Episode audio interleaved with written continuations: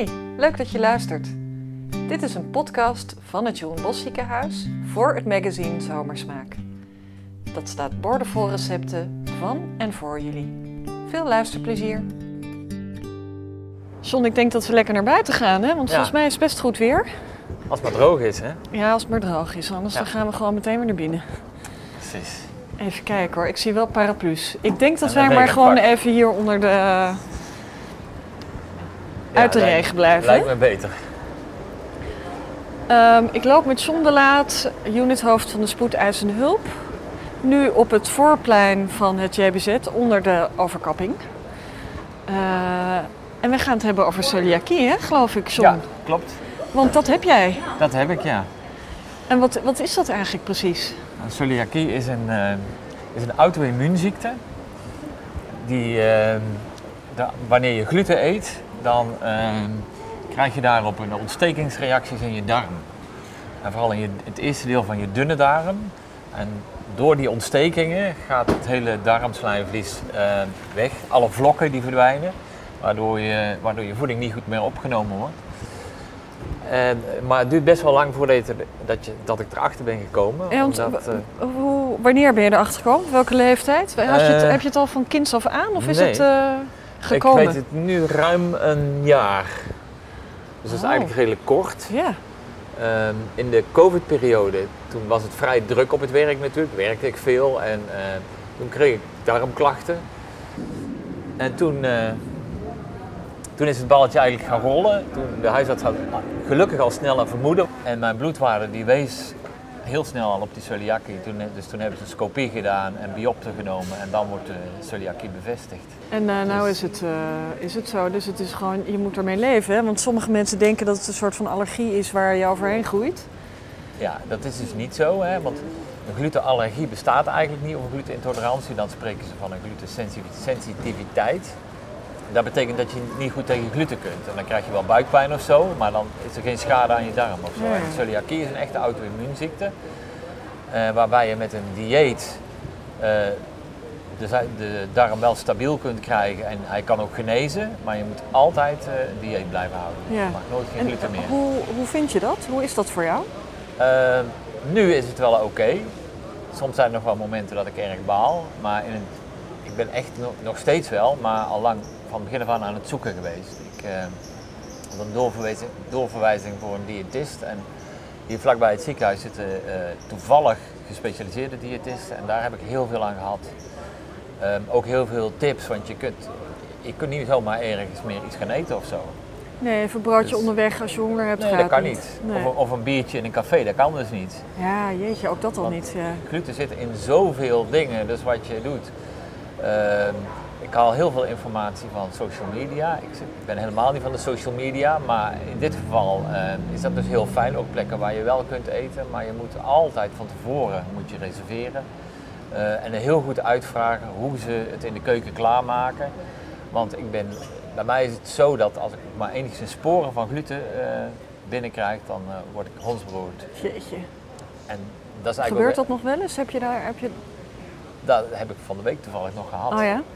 En eh, toen waren we bij vrienden en ehm, die vriendin van ons die let altijd heel goed op met gluten. En ze had wat satéetjes gemaakt, maar die had ze gemarineerd en even niet eh, in de gaten gehouden of niet gekeken of de eh, marinade glutenvrij was. Nou, die, daar zaten sporen van gluten in en ja, dan is mijn avond eigenlijk voorbij. De klachten lopen dan echt gewoon door tot de volgende, ja, loop van de Oh, volgende wat dag. zal zij zich schuldig hebben gevoeld? Dat klopt. Ja, Heel wat erg. Zeker omdat zij, zij altijd heel precies. Dus ehm, ja, die, die baalde heel erg. Ja, ja. Dus eigenlijk moet je altijd plannen wat je, waar je naartoe gaat. Je moet altijd zorgen dat je je eigen eten bij je hebt eigenlijk. Ja, ik heb altijd iets bij. Ehm, ook als wij eh, ergens op bezoek gaan. ehm, maar gewoon bij vrienden waarvan ik weet dat, dat ze er niet zo goed in thuis zijn. Ik neem altijd iets mee. Ja. Nou is het zo dat je je weg daar een beetje in gevonden hebt, hè, zo langzamerhand. Ja, ja. Heb je ook thuis, ehm, hoe doe je dat thuis met koken bijvoorbeeld? Is dat dan, ja, kun je daar iets over vertellen? Ja, thuis is het niet zo'n probleem. We zijn nog maar met z'n tweeën, de kinderen zijn het huis uit. Dus mijn vrouw die is ook ontzettend precies daarmee. En eh, ja, meestal gewoon warm eten, dat is vrij goed te doen. Alleen je moet heel erg opletten op allerlei toevoegingen die je doet. Bouillonblokjes of uh, uh, sauzen, dat moet allemaal glutenvrij zijn. Dus het is, ja. Het is in de winkel scannen, lezen. Um, en dat, dat is, qua boodschappen is het uh, ingewikkelder geworden. En die doe ik zelf niet, maar mijn vrouw is daar echt heel precies in. Ja, want ik bood jou net een mentosje aan, maar daarvan wist je eigenlijk niet of je het wel mocht hebben of niet, hè? Nee, maar dan, ik heb dan gelezen je... en... het staat meestal wel overal op. Uh... Ja, dat wordt steeds beter. Het is, Nederland is nog niet zo heel sterk daarin. Um, maar er zijn, ik ben vorig jaar in Italië op vakantie geweest, ook heel bewust om Italië. Die staat bekend dat ze daar echt heel goed glutenvrij zijn. En daar heeft ook elke supermarkt glutenvrije artikelen. Dat is hier ook oh, nog niet zo. fantastisch, ja. Uh, je hebt daar zelfs uh, complete uh, glutenvrije supermarkten. Um, maar ook, wij zijn in Verona, nee die was niet in Verona, ergens in die buurt in een restaurant geweest en dan hadden ze een glutenvrije keuken en een gewone keuken. Ja, dat is fantastisch. Jeetje, ja. Daar hebben ze ook een glutenvrij biertje bijvoorbeeld. Ja, fantastisch. En je merkt ook dat je smaak gewoon verandert. Dus je gaat andere dingen lekker vinden, dingen die niet zo lekker Kun je daar een voorbeeld van noemen? Nou, bijvoorbeeld een, een pizza of zo. De pizza bodem, die glutenvrij is, die smaakt heel anders als een gewone pizza bodem.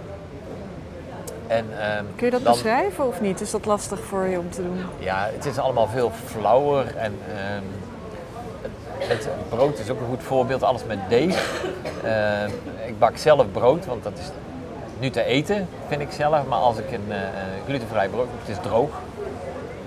En je moet echt, uh, ik bak het zelf omdat ik er dan nog enigszins smaak aan kan brengen. Maar in het begin, mijn eerste brood die ik bakte, dat, als ik die oppakte met mijn mond stoppen, dan brak soms helemaal uiteen in kruimels. Oh ja? Ja. Ik dacht dat je dus- wilde zeggen, dan braken mijn tanden af. Maar... Nee, nee, nee. die broden ken ik ook wel. Maar... Um, alle, alle brood wat je koopt is ontzettend droog. Ja.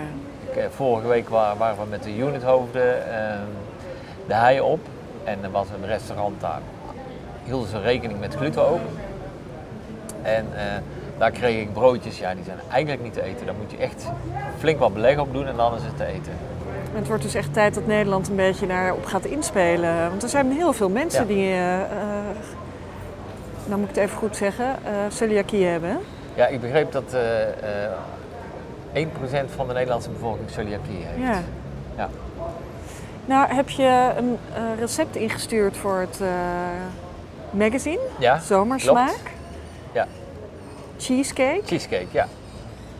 Uh, kun je daar, uh, kun je, waarom, waarom heb je dit recept uitgekozen? Ehm, nou, ik, ik hou heel erg van toetjes na het eten.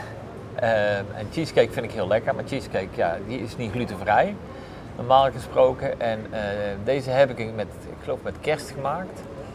En dat lukte ook heel erg goed. En hij was ontzettend lekker. Ja, dat is nog het dus daarom heb ik het gedaan. En dan, het gaat met name om de bodem. Die maak je heel anders dan bij een gewone cheesecake. En hoe maak je die dan?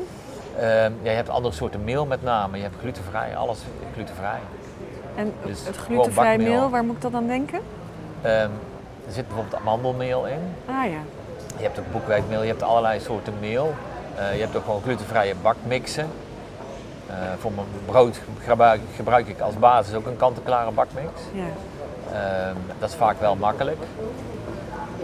Maar je hebt, je hebt, wel heel veel verschillende soorten melen. Maar amandelmeel, rijstmeel heb ik ook alles meegepakt. Dat is ook best lekker, hè? Dat is best heel lekker. lekker ja. ja. Wat leuk. Nou, dus- ik, uh, ik weet niet hoeveel mensen er in het ziekenhuis uh, celiakie hebben. Maar ik denk dat voor mensen die geen celiakie hebben, zo'n cheesecake natuurlijk ook heerlijk is. Deze cheesecake is lekker. Voor iedereen. Voor iedereen, ja. ja. Nou, het recept staat straks in zomersmaak naast jouw podcast. Dus ik hoop dat okay. heel veel mensen ervan gaan genieten. Ja, ik Dankjewel, uh, John. Graag gedaan.